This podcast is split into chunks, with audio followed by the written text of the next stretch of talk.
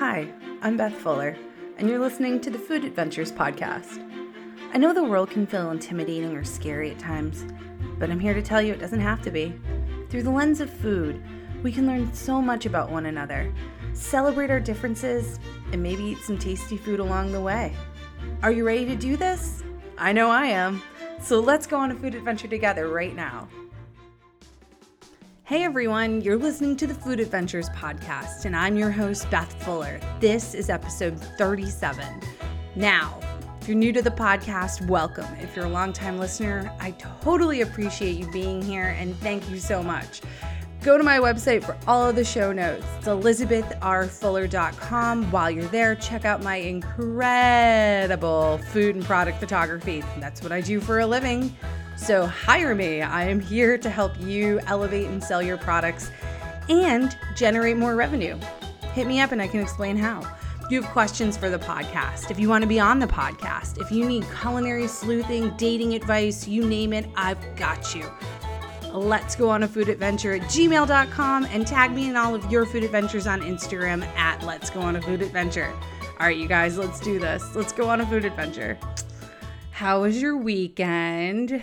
Oh, I can't believe it's.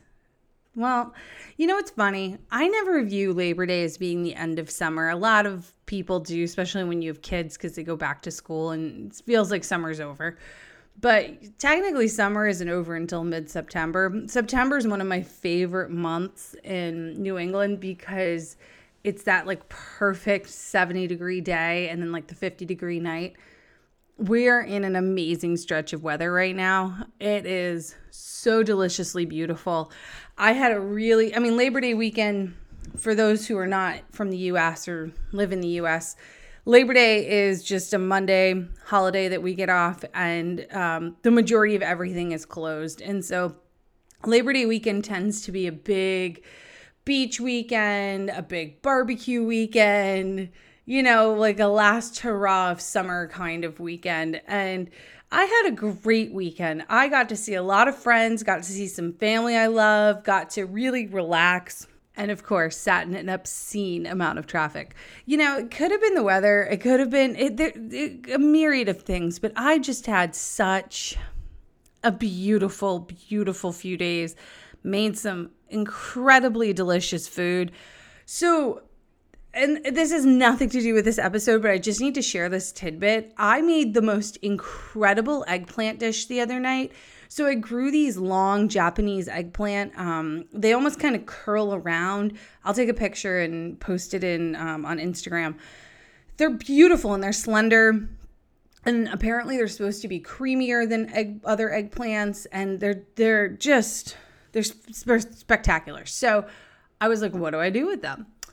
Well, I found this Szechuan stir fry with eggplant. And the cool thing about it is the eggplant doesn't break down into mush and it stays crispy on the outside and creamy in the middle. It is so, so, so good. So the recipe I will put in, in randomly at the bottom of the show notes because again, this has nothing to do with this episode, but I'll put it in the show notes and I'm going to say to you, follow it to a T because there was a few steps that I was like, really? But yes, yes. And one of those steps being do a roll cut on the eggplant. So you in this works with this type of eggplant because they're small. They almost are like a big carrot sort of. So if you picture a, a carrot, for example, and you're going to do a roll cut on a carrot, you cut it on a diagonal one way slightly roll it a quarter turn, cut it again, roll it a slight quarter turn again, cut it again. And you just keep quarter turn rolling it and cutting it on a diagonal. And it gives you uh, this magic. These carrots will now cook and get tender, but they will never break down. And same thing with the eggplant, right? So the eggplant, like I said, is similar to the size of a carrot. All right, the other steps you have to do when you, after you've cut your eggplant, get a big bowl of salted cold water, submerge the eggplant in the cold water, and you're going to have to weigh it down with a plate. Just let it sit there for like 20 minutes, half an hour, rinse it off, dry it on a paper towel or a tea towel or whatever. Then you're going to take it and roll it in, like coat it with cornstarch in a pan. Don't crowd the pan. This is going to take a few steps or a few times. Saute the eggplant and get it nice and crispy brown in a little oil in a pan, all sides. Put it aside. Oh my gosh. You could put this in any sauce and it's delicious. But I'm telling you, if you need a recipe for Japanese eggplant, that's the one. And I'm going to link it in the show notes for you. But we're not here to talk about Japanese eggplant today. No, no, we're here to go on an adventure a food adventure to Cameroon with an incredible guest, an incredible guest. So, my guest today, she is someone who speaks three different languages fluently, at least. I know. She is an entrepreneur, a mom, an incredible woman warrior who has been through hell and back, and she's going to talk to us all about it. And she also happens to be and she also happens to be born, been born and raised in Cameroon. Please welcome to the podcast, La Fortune from Mola Foods. Hi, La Fortune. How are you? I am doing perfect. Thank you. How about yourself? I'm great. It's so nice to have you here. It makes my heart so happy to see your beautiful smiling face. I can't thank you enough for doing the podcast. We're going to have a lot of fun chatting about Cameroon. Well, thank you for having me. I look forward to this too. So awesome. Awesome. So I was doing a deep dive on Cameroon because I think it's all of the countries in Africa I find so fascinating. Africa, unfortunately, I'm a child of the 80s. So when I grew up in the Na- I grew up in Nashua, where your business is, the Nashua school public school system really failed me because our maps were not properly done in the 80s where they made the US look so much bigger than a lot of the other countries out there or continents I should say. Mm-hmm. And then you look at Africa. Africa is massive. I mean, it is a massive continent made up of a lot of individual countries that are very unique and special. Cameroon being one of them. All and right. When I was doing a deep dive on the history of Cameroon, I was floored with the turmoil and change of hands your country has seen in our lifetime. Mm-hmm. It's it's insane, insane. So do you want to talk a little bit about what it was like growing up in Cameroon? And just for our listeners who also their public school system has failed them, it is, correct me if I'm wrong, located on the west central coast of Africa, kind of right below Nigeria. Well, that's that's a good point you bring because that's actually not true. oh my god!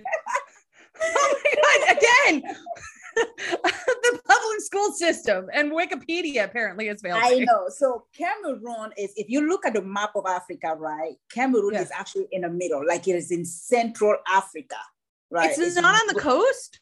Yes, it is in Central Africa. It's like in the middle of Africa. So although we look, it looks like we are close to the coast, right?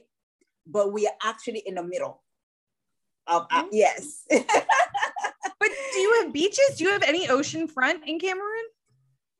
We do. we okay, do. so you are on a part, a, t- a tiny part of it does touch the coast of Africa. Yeah, a part of it does touch the coast. But however, we are more into the central part of it than we are in the coastal side of the, the Cameroon, right? Mm-hmm. So wow. Even when you you go to Cameroon and you say that you have Pan-African countries that are you have the the central part of Africa, you have the east part of Africa and the west part of Africa. We are not on either one of those. We are part of the central portion of Africa, so we are located in the central portion of Africa. Yeah. Wow, that's crazy. And the other crazy, not crazy, I think it's colonization is fucking horrible thing. I mean, it really is. I'm gonna you feel free to swear because I'm gonna swear. And the fact that like in the 1800s, Germany came in and was like, "Yeah, we're taking you over," and then mm-hmm. after World War One, fucking France and England were like, "Hey, we're gonna take half, and the other one's gonna take half." So they divided your country in half by these two other countries that had no reason, right, or anything to be there. Period Well, right? actually, it wasn't supposed to even be Af- uh, uh, um, Germany or France to colonize us. It was supposed to be England, right? So the English came into Cameroon way before the French and way before the, the, the German. Uh-huh. However, when they went back to England, they were supposed to come back with the treaties to sign a treaty between Cameroon and England. They took too long so they took too long to come in. And so the people who had taken the time to write those treaties have already given the country to Germany and France because they came in and say, well, you know, the the the, the um, electors in that country were like, well, let's wait for English people to come and then we're going to give them the country and so forth and so forth. They did not show up in time and so they went ahead and signed those rights to the French and to the German to, to Germany. Eventually, the English were able to get a portion of Cameroon. That's why there is a portion of Cameroon that is English. So they gave them that portion, but they came very much too late into the game. Yeah. It's and then you guys, it was like in the late 70s, early 80s, established yourself as your own republic. and so no one else has any business being there. But the two big languages in Cameroon are French and English. Correct. And and and also the money in Cameroon is really much directed by the French. You know, oh, so are you on the euro? we're not on the euro. The CFA, uh, we have our own money on the Central Africa portion, but it's made in Europe, which is something that Cameroonian and African people have been working towards removing themselves from the European Union so that we can have our own money. Because believe it or not, Cameroon has a lot of resources, but those resources are being exploited by the French, right? So wow. they're trying to stop that from happening. And although they say we're no longer colonized, we're really much colonized in Africa, still in Cameroon per se. Uh, French still has the biggest influence in Cameroon in, wow. in all shape or form, especially in a monetary sense.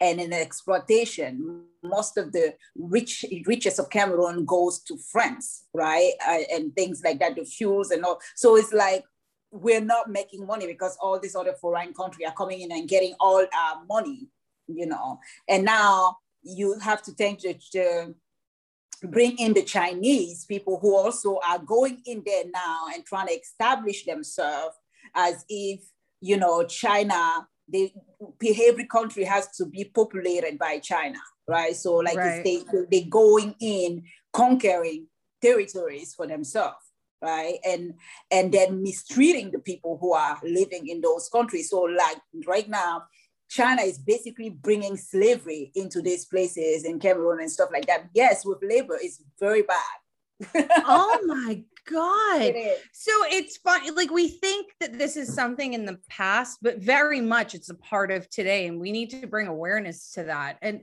what oh, can yeah. someone who's listening right now who wants to do something is there anything that we can do here in the states to help the people of cameroon I, I, I, basically think that the, the leaders of the world needs to come together and tell China to stay in the, its own territory. And if they come into the to Africa territory to say they want to help build, come help build, but provide health care to the people that they, the they, people who are working for you. Provide uh, uh, better wages for the people who are working for you, better condition, work condition for the people who are working for you. Don't go over there thinking that you can just take over people's land, mistreat them, treat them that, like they're sort of animals when you are no better than the rest of them, right? You find those villagers, they want to make a buck. So now you want to use them for the kindness in their own country. Mind mm. you, it's mm. not as if it is your country. This is not China. This is Cameroon. But you're going in there and you are using them and abusing them in that sense. And then they don't even see or show any money for it, right? Wow. The wages out little to nothing.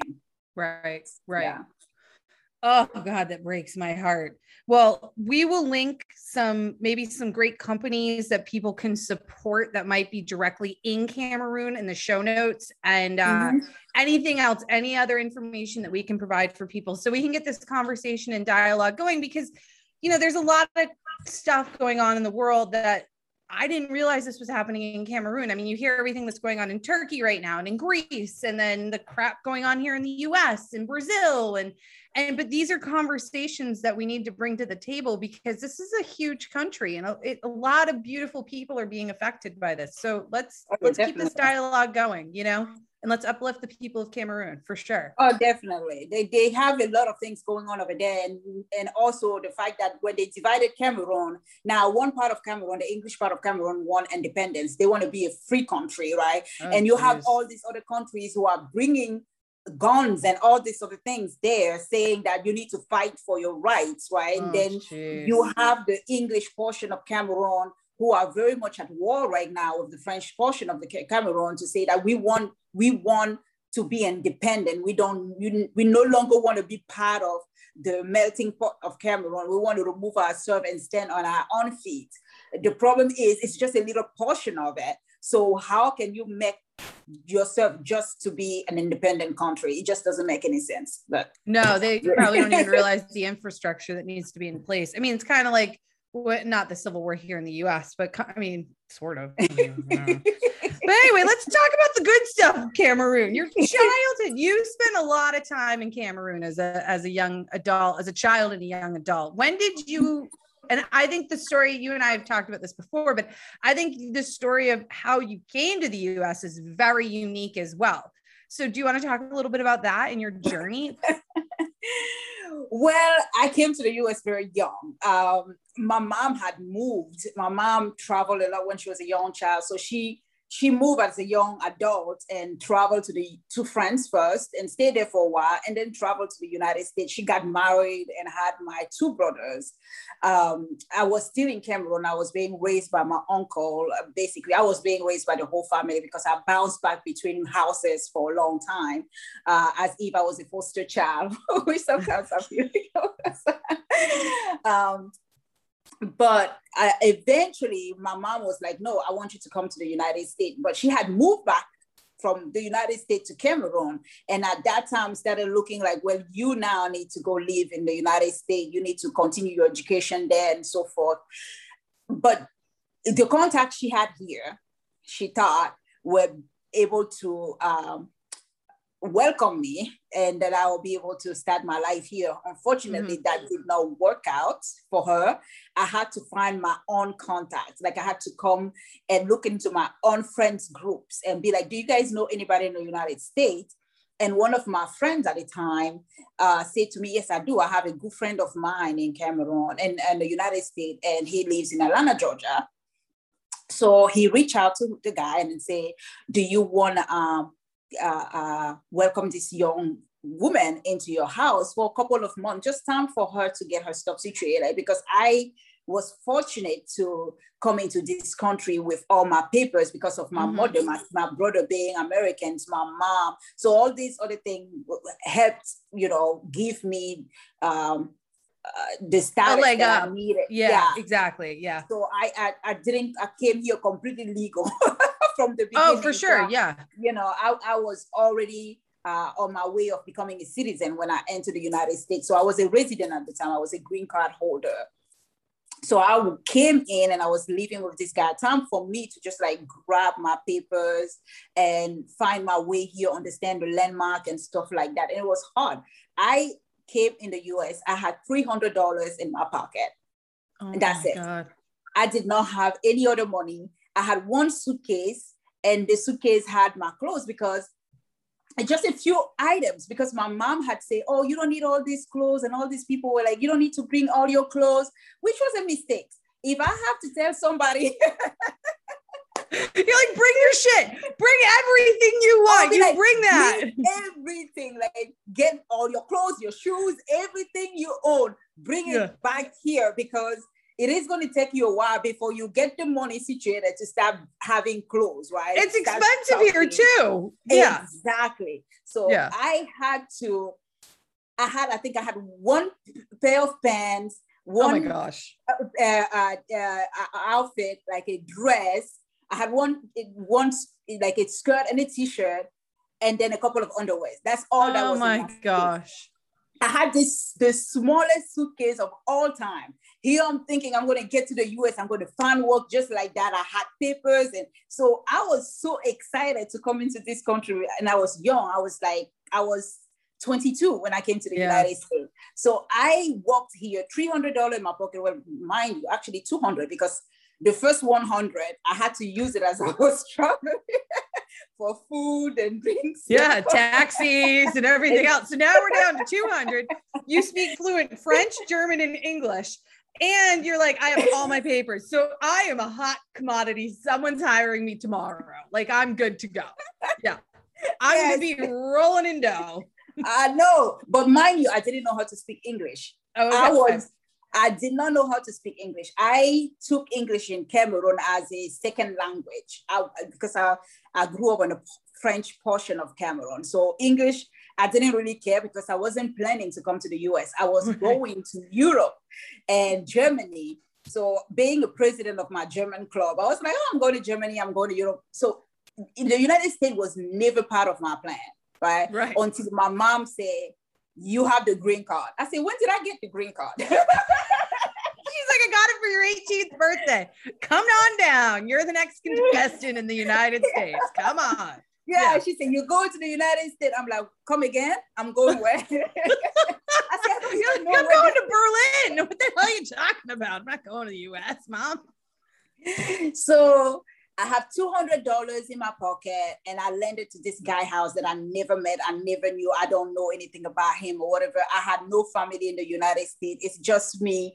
I came to a stranger house. I never met this guy.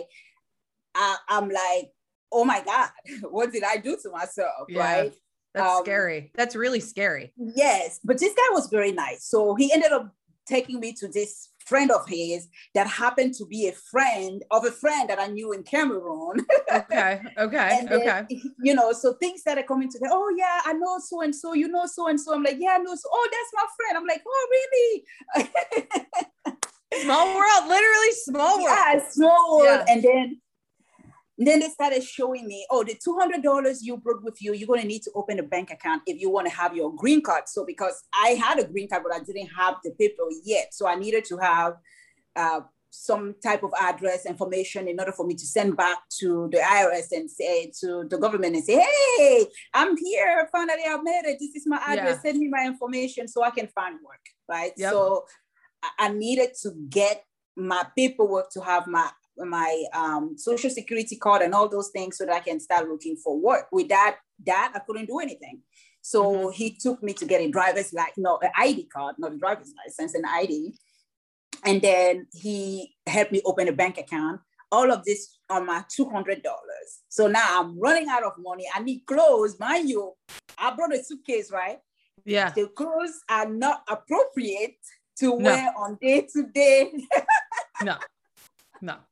No, of course not. No. So I'm like, oh mom, all I have left is two hundred dollars. Actually, hundred dollars. What am I to do? I need to eat and I need to have clothes and stuff like that. So I had no clue what to do. So I, the group, the guy who was helping me say, oh, listen, I have a good friend of mine. She, she's a chef at this restaurant. I need you to go meet her. Maybe she will hire you it will be a minute, but she may hire you and do something like that. Here I am now. I have no more money left on me. This hundred dollars in the bank account. I can't really pull it out because it needs to be there. And the one hundred dollar I had was no longer existent. I'm living yeah. at this guy house and I need to buy groceries to kind of eat, and I can't just eat out of his house. So because I knew how to braid hair, his sister um, told me, she said, Oh, I have friends that want their hair braided, braid them and maybe you'll get some money. So I started braiding hair to wow. make a buck. Yes, in order for me to be able to purchase the clothes um, that I needed to start working at this pastry place, right? Wow. I needed to get the, the, the clothes that the, the uniform that they wanted me to purchase for this thing. And so I braided a couple of hair. I got a couple of hundred dollars. I went to Marshalls. Marshall has been my first yeah. in the United States to go shopping. Sure. Right? Love Marshalls. I went to Marshalls and I purchased a bunch of clothes and they gave it to me in this big, huge plastic bag. And I'm yeah. dragging the plastic bag with me all over the place, uh, catching planes, uh, catching trains and um, uh, uh trains and buses oh to get to where I'm supposed to go. And um, and the first couple of months here, I walked all over the place because it was not a really accessible places to go. You needed to have a car and the bus will leave you so far away and you have to walk the rest of the way to get the thing. And I was constantly walking to try to find a job, to try to find anything. I even went on to find a second job because the one job I was having wasn't paying me, it was paying me like $8 an hour. Mm. And I was like, okay, I have $8 an hour now. I need to go ahead and um and need more money. Yeah. Yes. I, no, I needed to find a place to live because this was a temporary solution. Right. I right. had had my green card now. This is month three. I have my, my green card information now. I need a place to live and I, I, I don't have the money.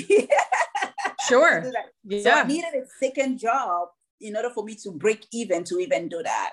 And so six months into the United States, my mom lost her job my two brothers were in the United States, were in Cameroon with her at the time, and they were young. They were 12, 12 and 14. So oh she called gosh. me. But here they are, they're 12 and 14, but they're American. They're living in Cameroon, and my mom is having money problems and she cannot continue to take care of them. So she calls me and say, if I keep them here, they will never be able to go back. All the money I have, I will put it together and buy them a plane ticket and send them back there. That's their home. They need to be able to be taken care of there. So I'm going to put them in a plane and I'm sending them to you. Everybody that I told to told that to say don't do it. well, what you're 22, 23 years old. You're yes. literally just trying to feed yourself yeah. and make ends meet. And now mm-hmm. you're going to have to take care of two little boys. Yes. Oh my God. yep. She sent them, put them on a airplane, sent them to the United States. I was just in the US for six months.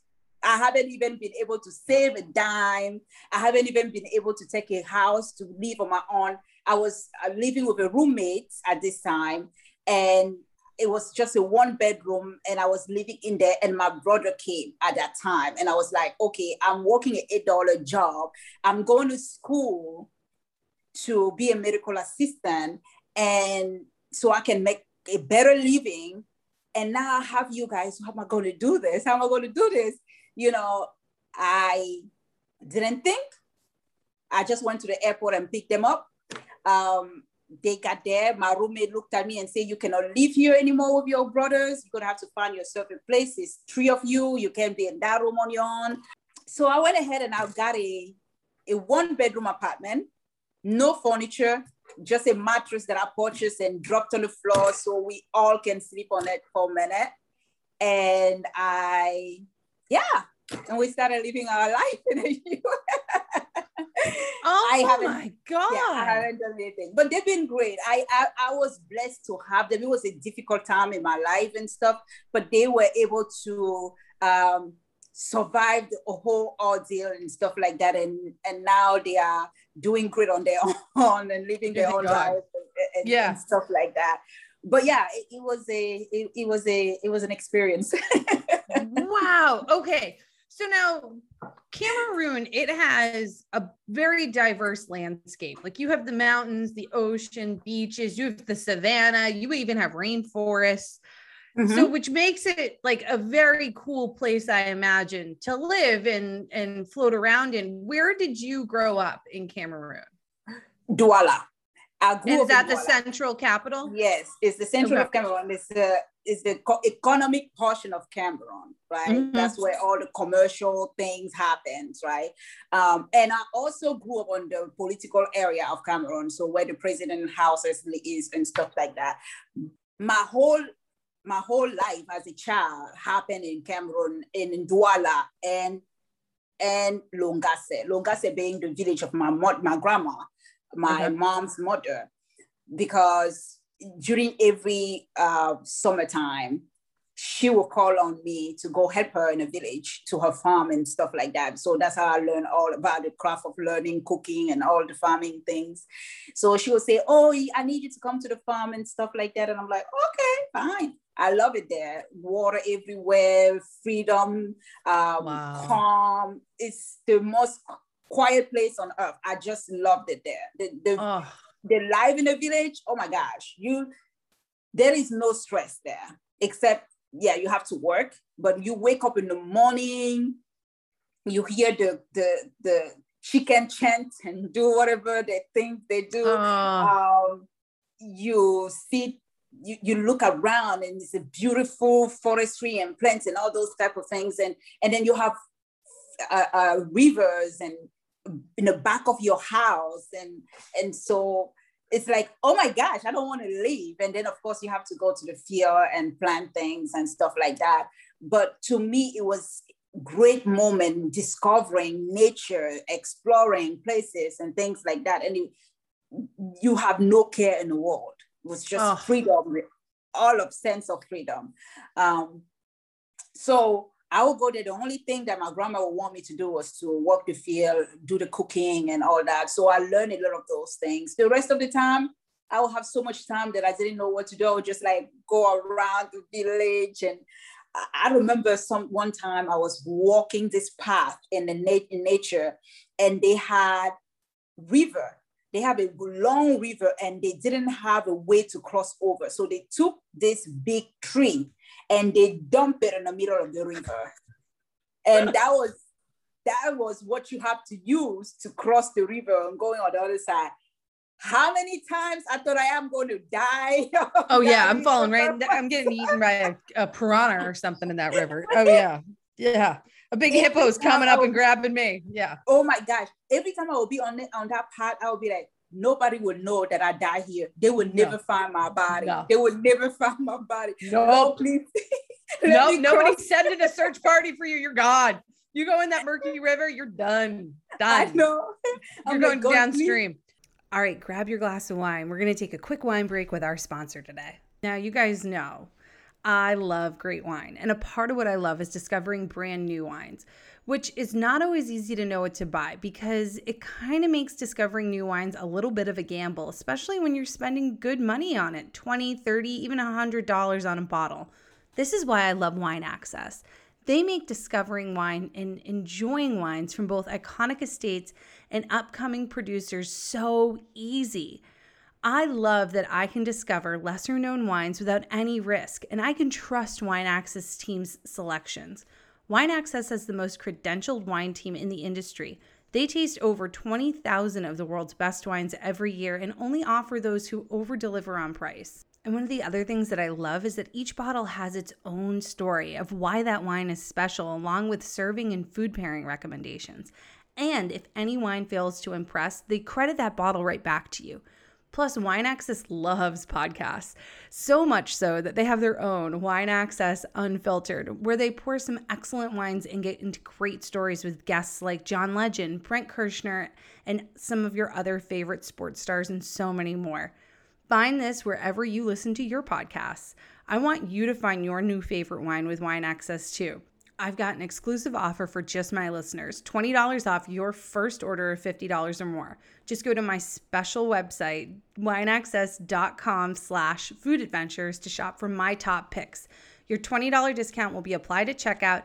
Don't forget to order today. Limited time. Go to wineaccess.com slash food adventures. All right, pour yourself one more glass of wine and let's get back to the show so that's a great segue into because this is a food podcast. We're talking about the cuisine of Cameroon. So, yes. what are the flavors and the the veggies and the proteins? And tr- tell me more about that oh my gosh, it will take days to talk about cuisines of Cameroon because there's so much varieties in Cameroon, right? So mostly we are very spicy people. So we love spicy food, starchy foods, and all of that. So you have cuisine, like traditionally, if you go to Cameroon and you start talking to people about food, people are going to talk to you about ndolé, which is made with bitter leaves right? Mm. The leaves that are made make that dish is made is bitter and mm-hmm. so you wash it up and then it gives you a little bit of you know uh unam, unam, unami or unami umami umami. umami. So is umami. It, are the are the are the greens the leaves almost like like mustard greens kind of here in the US where they have like a bitter bite to them when you you cook them down a little bit? Um, no, they don't have like a bitter bite to them like that. They okay. are wicked bitter. Oh, okay. Okay. That's why you have to wash them down so that they would then have that little bit of mustard umami bitterness. Yes. Okay.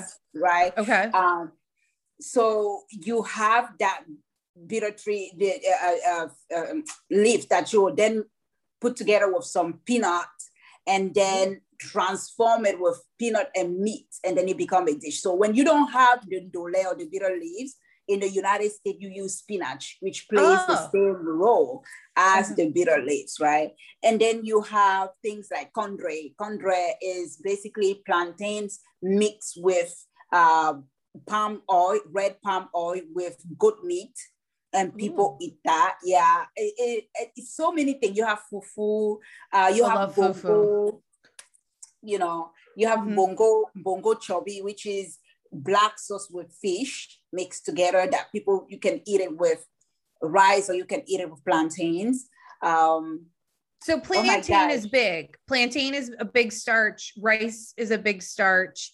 Yes. And uh, what's what's in the black sauce? Fish and spices. Yeah, what kind of spices? Oh my gosh, um, a lot of spices. You have homi, which is a plant, but you mm. they they will burn it and then you know take away the powder of it. And they'll mix together with uh, white pepper tomatoes um, different other herbs. And then it'll you know it bring the bongo flavor mm. so that you can go ahead and use that. And then of course you have other things like you have other things like um cocky. koki is another one. And koki is basically a black eyed peas turned into a cake. Ooh, savory. I'm serious. All you know, is it savory? Do, it's yes, not sweet. It, it, yes, it's not completely sweet. It's sav- yeah. savory. I would say savory. Yeah. yeah. Savory. So yeah, you get koki, you get black eyed peas, mm-hmm. and you blend it. It gives okay. you a a nice, heavy, uh, creamy paste. Creamy uh-huh. paste and then you take red palm oil, you mix it up together with salt, right? Mm-hmm. And then you take it and put it on the inside a banana leaves, or you can put it on um, aluminum foil.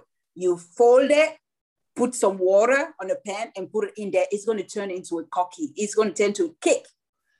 Kind of like and, a tamale, sort of. In yes, kind of like a tamale. Okay, okay, yes. okay, okay. And then you take it and you eat it with plantains or you eat it with yuca. Yuca, mm. that thing, that starchy thing that Spanish mm. people eat a lot. Yes. And wow. What is, kind of hot peppers do you guys use? Because you said you love hot, spicy food. Tell me about the hot peppers. Uh, it is ghost pepper and habanero. Ah, love those. and you know, habanero uh, is meant people people are like ghost peppers will blow your socks off. When it comes to habaneros, I love the heat that a habanero brings, and I love the citrusy notes of a habanero. I think mm-hmm. they are delicious and it's that like slow beautiful punchy burn not like a jalapeno that like kicks you in the bum and then it just dissipates. A habanero will linger a little longer and it's just so beautiful and floral and citrusy. I think they're great. Yeah. And and sometimes i feel like when people do sauce like uh hot sauce mm-hmm. they tend to to not give so much flavor in their hot sauce. They want to they want the hot sauce to be so hot that it burn you right away. I know. I think if people can learn to bring in the flavor and then the heat, it will be actually very good because yeah, know, I agree. It doesn't burn out your palate for sure. So if I wanted to make an authentic dish, an mm-hmm. authentic mm-hmm. Cameroon dish at home, what would I? Mm-hmm. How would I start? Like what would I make? Well, it depends what dish you want to make. Okay, so if I wanted to make something that would be great for like the late summer, early fall for dinner. Well, mm, we eat everything. We don't do. really. we don't have like a we don't have like summer meat food right like seasons. winter we don't have none of that yeah. we eat our food no. throughout okay um, what's a good dinner dish then that, I, that I could get the ingredients here in the US for the most traditional dish that you mm-hmm. well I'm going to give you two things that you can get that yeah. is traditional enough of Cameroon and that you can make. Yeah. The first one is the ndolé, right? The Ndolé. Mm. To make ndolé, you need peanuts, right? You need onions. You need the bitter leaves. If you don't find the bitter leaves, you need spinach. It will mm. be the same exact dish. Okay. You need you need meat and shrimp, right? What kind of meat? you want to steak, um, like beef. Beef. Beef. Okay. Beef and shrimp because you want to mix both of them. Some people just want the ndolé shrimp only without anything. Some people will do a mixture. Someone like me who don't eat beef, I usually do just do it with shrimp, right? And my kids love it with shrimp. So anytime I want to say, "Oh, you guys can put beef," they're like, "Nope, we just want it with shrimp." No, so, mom, we want shrimp. We're fancy. We just want shrimp. Yeah. yeah. if you want to make it the, the, the spinach is easier because then you don't have to worry about washing it over and over again and twisting your arm to try to make sure that the bitterness is gone. So mm-hmm. you have to get the uh, the chopped spinach, right? Okay. Spinach that is already chopped. Usually, what I do is I want it to be so uh, fresh that I actually get the regular spinach and I chop it off myself. I cut it small, very thin, thin, thin its uh, leaves, and then you boil your you you're gonna go ahead and boil your uh, peanuts, right? And then you are going to remove the skin of the peanut. So the best way is to make sure to purchase peanut without skin, so that when you boil it, you don't have to worry about the skin. Then you, pain. yes, then you want yeah. a little bit of ginger, onions, and you mix it up together. Other people will have a variation, they will put like tomatoes, but if my traditional way, we didn't have add any tomato in there, we just did it that way. And then you mm-hmm. blend everything. And then you put it in a pot and you let it boil for like 10, 15 minutes, 15 to 20 minutes, right? And then when it's thick enough that it's already is getting to be done, you then add your spinach and you add you add your spinach, you mix it up right? When you see the consistency, because you want the spinach to be more greener than the peanut. So you want okay. both of them to be very consistent and balanced throughout your pot, right? Then you want to add the shrimp. You want to add the shrimp and mix it. I always save the side of the shrimp just for presentation, like to make sure. the dish look good. Mm-hmm. I will like put the, this little bit of shrimp on the side and I'll mix the shrimp inside. Then I cut off my onions again warm up a little bit of oil and put it on top, right? And Ooh. then add and put my shrimp on it. And now you can eat that with plantains, boiled plantains, or you can eat it with rice. Like, you know, um, it's awesome. I'm totally making that. That sounds delicious. Yeah. oh, it's it's it's very good. And then the other one will be the um it's not black eyed peas, but yep. it is is um uh, pistachio. Oh. It, it will be a pistachio cake. that sounds uh-huh. delicious. Yum. So you get the pistachio and you remove the cock and you get that, you know, the one that you eat, the just mm-hmm. the pistachio piece of mm-hmm. and you go ahead and blend it. You want to okay. get a pasty, the pasty um okay. Uh, sauce of the yep. pistachio and you want to mix it with meat. If you like um, beef, you want to add beef. If you don't want meat, don't add nothing. Don't just add meat. Um, if you like beef, don't you want to go ahead and add beef, and then you want to break an egg, one egg. You want to add the egg inside. You want to put your salt, and you mix it up together, and then you get aluminum foil or whatever foil that is good for. I usually always use. I use banana leaf. You wrap it in a banana leaf. You wrap it in a banana leaf. There you go. So it's the banana leaves. You put it inside the banana leaves. You put a few little bit of water. You add it into your pot. You then boil it. Right. I will always say, open it from time to time. Like give it at least 45 minutes before checking it, and then open it a little bit to see if it's already forming a cake. If it oh. forms a cake, And then you want to get it out of the banana, get it out after like an hour that is complete, oh. and put it in the in the oven. You put it in the oven to kind of like give it some kind of um, color, mm. right? Mm. You'll give it color, and then you can slice it as if you were having um, cocktail with. Um, oh. Um, yeah, and people can eat that with. Um, That's so interesting. So that one's called a pistachio cake, a Cameroon pistachio cake.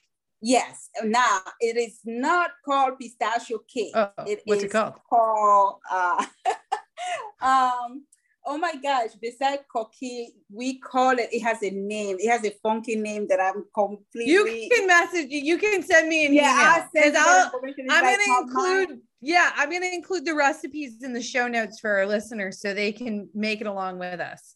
I, I drew a blank right now. But no, you're it, fine. It, it's done with pistachio, but it's okay. not called pistachio cake. It has a name. I have to yeah. give you the name exactly. You'll give me the name. Okay, great.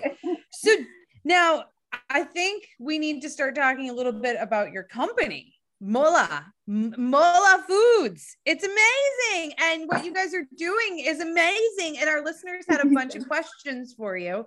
So do you want to dive into some listener questions and then we can pepper in more about your company while we're, while oh, we're sure, sure, sure, sure. Okay, awesome. So Lisa from Boston asks, where does the name of your company Mola come from?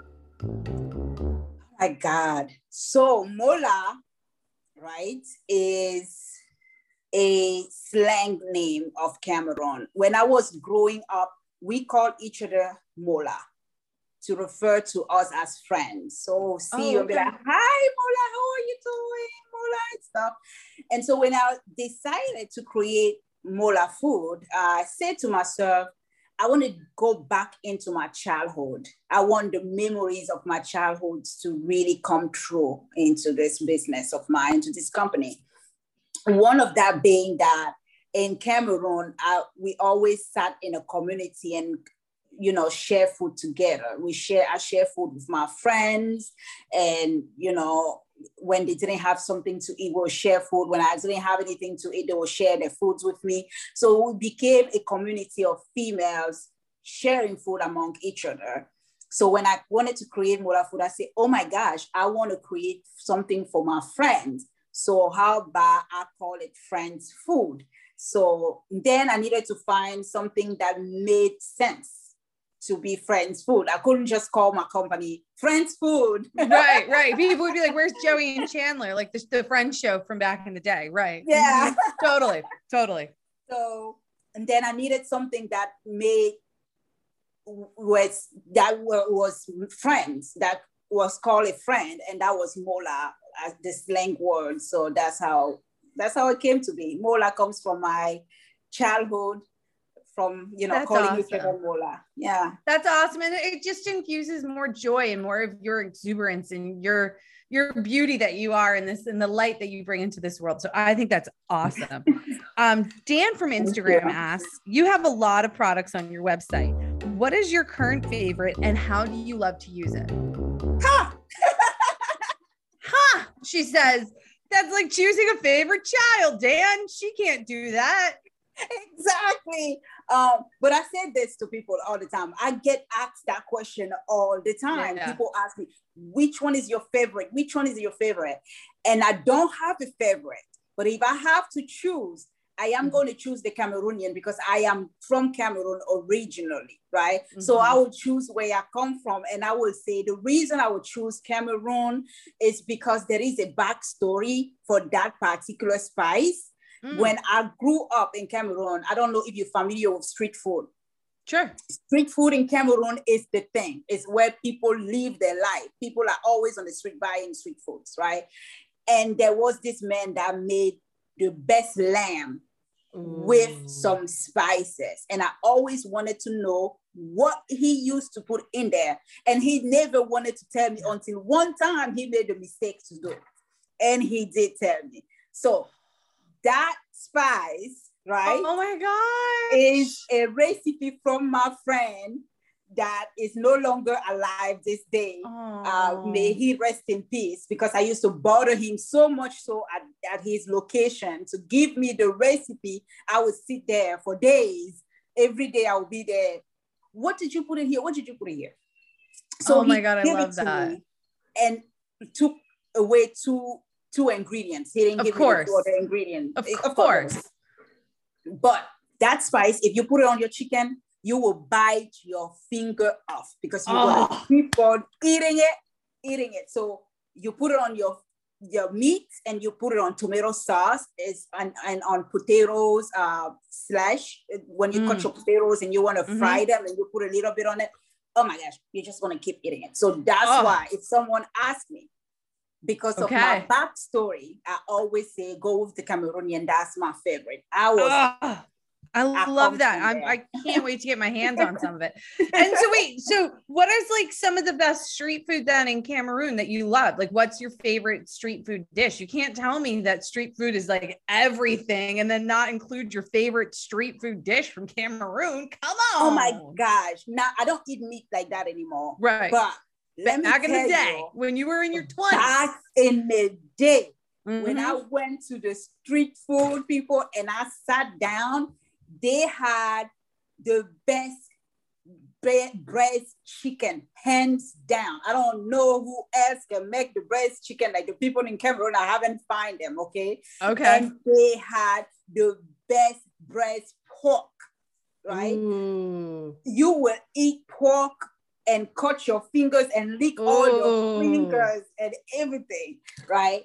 and then is it like over plantains is it over you like what yes, is it oh. it's, it's, it's, oh. done and they chop up the plantains and then they oh. put it and mix it up together with cut of onions and then they put the spice on top of it the cameroonian spice that i they flavor the whole part of it oh my gosh I'm salivating. It's so when we're talking right now, so, it's yeah, four o'clock, and like you and me are both sitting here like like salivating for this. This is I'm insane. Like, Cameroon right now. God, me too. It'd be more, way nicer than it is right now in the weather where we are. Oh my god, that's so, awesome. So that's it. That's that was that, and then the fish. They did the fish okay. with um baton. Baton is really yolk transformed into a delicious, bland, fashy food, right? But oh, okay. it's good. yeah, it is. no, it sounds delicious. I'm I have yuca here. I'm definitely it has making no taste whatsoever, but you keep eating. No. My kids are in love with it. The minute I introduce yeah. it here, they want to eat that all the time. Where is the baton? When are you buying baton? And I'm like, here. My dog. Okay, there you go. Yeah. We uh, what, so, what, look what we did. We created a monster. now you got to go make it for dinner. So sorry. So, um, all right, Shauna from Instagram writes, "What made you want to open a sauce and spice company? Because that's what Mola Foods really is. It's this incredible sauce, marinade, and spice company that has world flavors. I mean, you don't you you have a little bit of everything going on. Well, that's a good question. I didn't want to. oh my never, gosh. I never thought of it. I always wanted to have my own business, right? But I never knew that at some point I would be using my culinary skills to do so, right? Never once, never dreamed of it, never thought of it, never planned, not none, none of it. But one of my childhood friends who is in Australia is who's called me one day and he said, you keep saying you want to do a business. How about you start a hot sauce business? He really just was coming to me for hot sauce. It was never spices or anything of that nature. So he said, How about you, you know, you do hot sauce? And I say, Hot sauce? Who has time for that? I'm not going to yeah. do that. No. I say, and besides, have you been in the US? It's so yeah. much hot sauce. The competition is fierce. I say, I really can't do it. And then I thought about it. Mm. I said, you know what? I can actually do this. You I said, but in one condition, mm. I will do it if I can do it the way I want to do it. And he mm. was like, I just gave you the idea, whatever. So I I then was complaining all the time that I didn't have enough spices to make food here. I always mm-hmm. was like, oh my gosh, they don't have this and they don't have that. What's wrong with this country? yeah, tell me about it. A lot of things, but we're getting better. Yeah, I know. You know, um, and I would call my best friend Tiffany and be like, Tiffany, do you know this? Do you know that? She's like, yes. I say, do they? They don't have it. I have to buy all these other ingredients to put it together. This is ridiculous. She said, why you complain? Make your own. I love Tiffany. I love that. We love Tiffany. Go Tiffany. Good for you. Um, so I stopped complaining. And that started doing. And yeah. I started doing. And that's how the company was born. wow, that's awesome.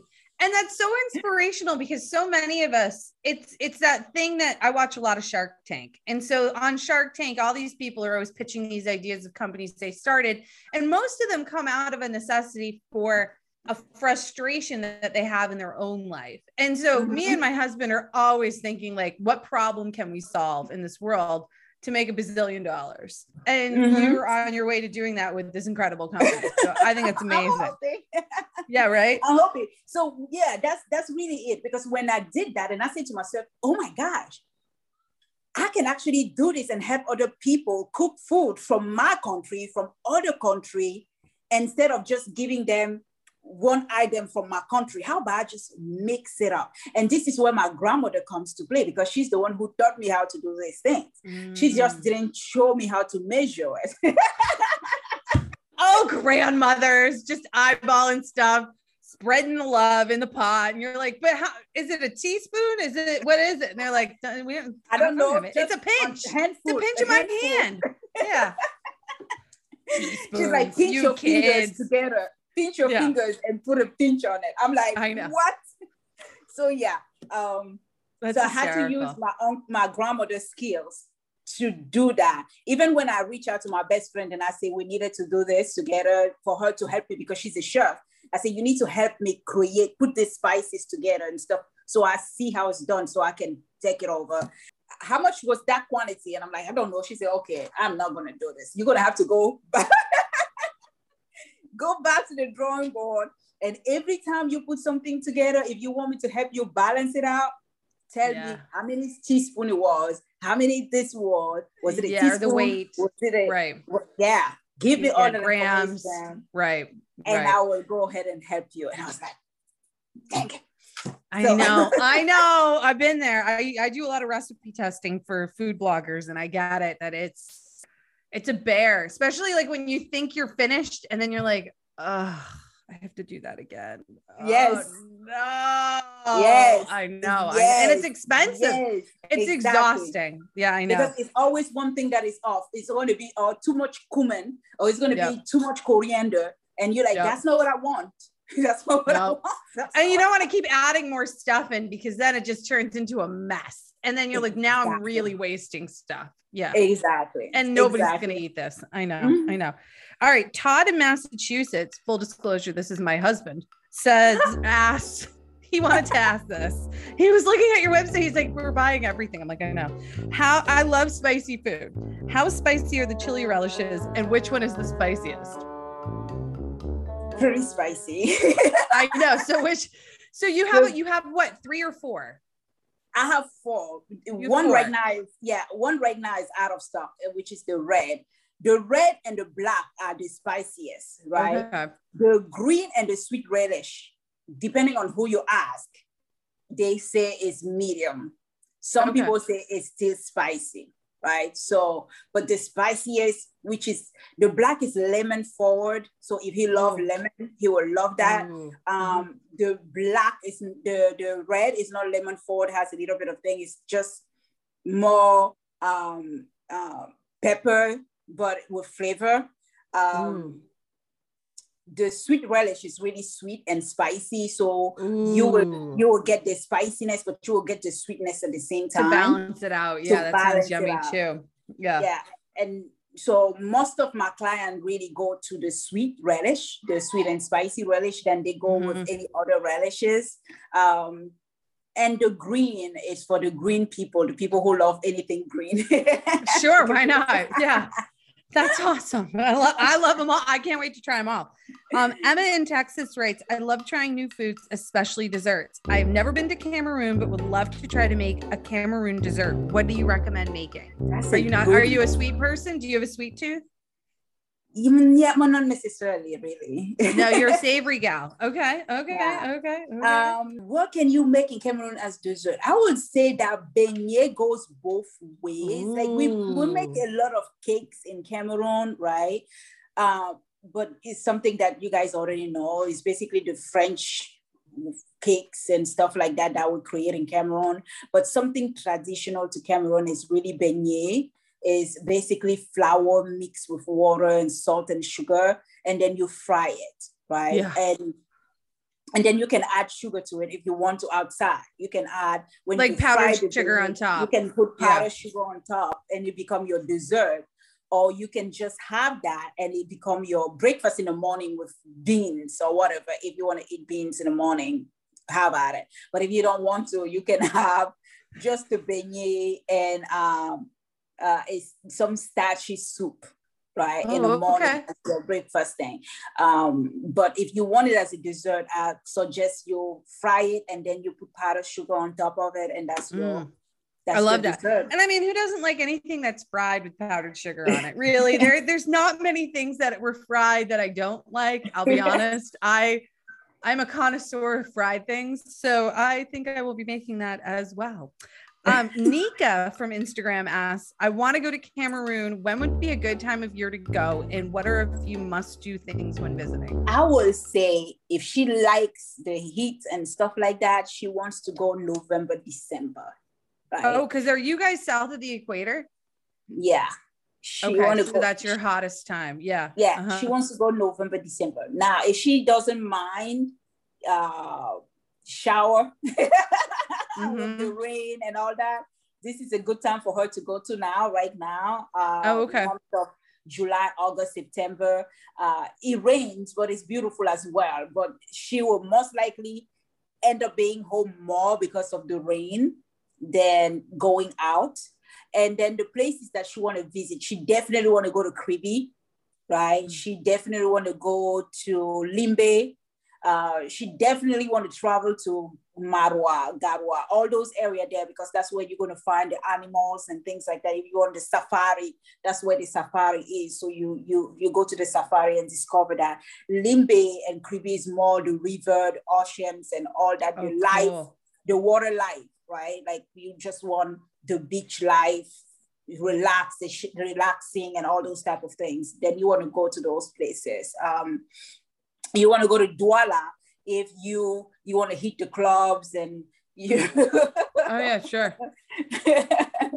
Go dancing and all those type of things and stuff like that yeah but uh, and um it do you feel like cameroon's very safe these areas you're mentioning? Because i know there's a little turmoil with certain parts of cameroon. The, the, i would say right now she should stay away from limbe but she should go to kribi the okay. Kribi is more safer. Limbe is where the uh, the, the British uh, portion yeah. of it right now. That's where they're doing all this. Little I turmoil. Want, yeah, yeah, I, I want to go ahead and keep this and stuff like so. It is there, but if you are Douala, Kribi, Yaoundé, all those areas are no quiet. Problem. There is, there is no problem there at this point. And a lot of those areas they speak obviously French, but then also some English. Yes. Okay. Then we're bilingual in Cameroon, so you always find somebody that speaks English and French there. Perfect. Yeah yeah i mean my french no, no i can't even say. I don't even wait i took three years of french in high schools. Uh non je sais pas. I don't know. I don't know. I no know. je ne sais pas. Yeah. Je ne sais pas. Sweet. Okay great. My french teachers thank you mrs whatever your name was. I appreciate it. Uh, kathy from maine asks i have a huge spice collection at home. How do you come up with your spice blends and do you have any new ones coming out? Beaucoup research yeah, I bet. I bet. You have to put French in the middle of it, right? It's a lot of research. It's a yeah. lot of research. Because what happened with my spices is that I am replicating the flavor profile of each individual country. Okay. Um, I am bringing the flavor, the taste, uh, and all of that into this one bottle. And reason why I call it culture in a bottle, because if you go to a country, you're going to find them cooking different dish. But one thing you're going to realize is that there is a commonality on taste. It is always that taste is going to be there. There is that flavor, that smell will always going to be there. So what I do is I try to bring that whole flavor in one bottle and say, wow. now you can cook all this dish that you will cook with that, with just this. Now, if I go in a country and I find out that, like in Sri Lanka, that there are some dish that they will make and that it doesn't necessarily get all those ingredients in there because it's more geared towards the vegetarian community, mm-hmm. then I tend to create two different spice blend. Like I did that with the Sri Lanka, which eventually I had to pull one of them out because it's too expensive to make. Mm-hmm. Um, but you get that aspect. So it's a lot of research. It's, it takes me years to come up with a spice. It just doesn't take me a couple. Like I, I sit for years and years researching, perfecting, making sure that actually this is something that I want to go ahead and, and, and pull out. It's, I just released the Burkina Faso and the Middle Eastern, so I don't have any other new spice because I just released, I released Senegal, Senegal and Kenya uh, few months ago, and I just released um, last Friday Burkina Faso and Middle Eastern, and even the Middle Eastern spices I had to dive into 18 different countries to try to find a common, common community. yeah. yeah, no, because they're all uh, slightly uh, different. Absolutely. Yes, yeah, that's that's a tall order. What I'm gonna be able to say that, oh yeah, this one is Middle Eastern. They each individual use this spice on each individual food. So I realized that Middle Eastern people have five spice. They call it the five spice blend yeah. or whatever but they use different other spices. So then I said, I don't want to just be stuck on five spice. I always like something that is an all purpose. Use it for all of it, mm-hmm. right? So then I put all the spices of Middle Eastern in that bottle and I say, okay, here you go. But then you have to come up with the flavor. Then you have to come up with the taste. It has to make sense why all this is in this bottle uh, in order for you to even release it. And if it doesn't taste good, it goes back in the you know, uh, I, I go back in the drawing board and I start over yeah. again until I get it right. So it takes wow. forever. Wow, that's really interesting because it's something we take for granted when we see we walk down a spice aisle and we look at those spice blends or we go into your beautiful shop and we see your spice blends where it's you know that you think oh somebody's just kind of looking they're like oh we're just going to throw stuff in a bowl. This is going to taste good. And it's similar to the flavor profiles of kenya. You're like no no no no no no no no no no.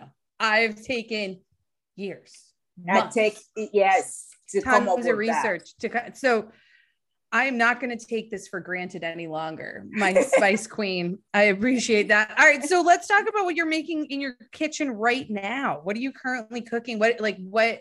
So what we're recording, it's middle of August. When this comes out, it'll be middle of September. So right now it's really warm where you and I are, and it's like we're in we're in summertime, summertime time. Yeah. Yeah. So what are you currently making? What I'm cooking right here at home my yeah. house, my house. Your house, yeah.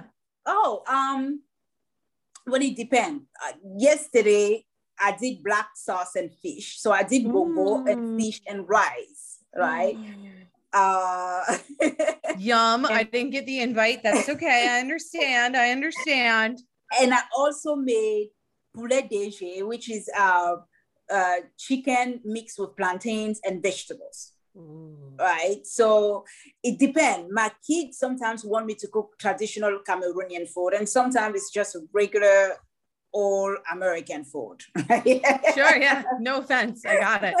Yeah. So with mac and cheese and some mac and cheese and some burgers and I'm like, uh, the only difference with my burger is that I use uh, Ethiopian blend or a Moroccan blend on it. So give it some pizzazz. Some flavor. Heck yeah. Exactly. You know, and that's the only thing. But yeah, uh, my kitchen, you'll find Cameroonian dishes, uh, Burkinabe dishes, Ethiopian, Moroccan, you name it, depending on the mood in this house. We're gonna I have that. love that. oh my god, I can't wait to come over. All right, so promote yourself. How can people find you? How can they get a hold of you? How can people find me? I will say yes. they should find me online, www.molafoods.com. They can come to my shop at 9 Simon Street in Nashua, New Hampshire. Mm-hmm. And we are on Facebook, Culture in a Bottle. We are on Instagram, Culture in a Bottle. mm-hmm. um, and I do have my own page. I call myself Mrs. Mola Food. So if you want to connect with me personally, just look for Mrs. Mola Food and you'll find me. I love it. All right, last question. The question I ask everyone. If COVID wasn't a thing, which it kind of isn't anymore, and you had all the money in the world, where are you going and what are you eating? Fiji. I'm coming. I want to go to Fiji. Oh my God. You're the first person I've ever asked this question and they didn't hesitate. I feel like my shit is going to Fiji. I'm even I love it. I am packing my suitcase and awesome. I'm finding myself in Fiji. And I don't care what Fiji feeds me. I just want to go to Fiji, okay? Just let me go that. to Fiji. I love that. Thank you so much for coming on. I adore you. I can't wait to hang out and cook some food with you. It's been such a pleasure. Thank you. Thank you for having me. Thank you. All right. I'll see you soon. Bye. Bye. La Fortune, thank you so much for coming on the podcast and chatting with us about Cameroon. It was such a pleasure to talk to you, and I can't wait to eat all of your spice blends and chili sauces and everything else in those delicious plantain chips. I will link all of La Fortune's company, Mola Foods, information in the show notes. Go to elizabethrfuller.com. If you have questions for the podcast, shoot me an email. Let's go on a food adventure at gmail.com. And of course, tag me in all of your food adventures on Instagram at Let's Go on a Food Adventure. You guys, thanks so much for listening. I adore you. Make some yummy food this weekend. Lead with kindness, and I'll see you next Friday. Bye.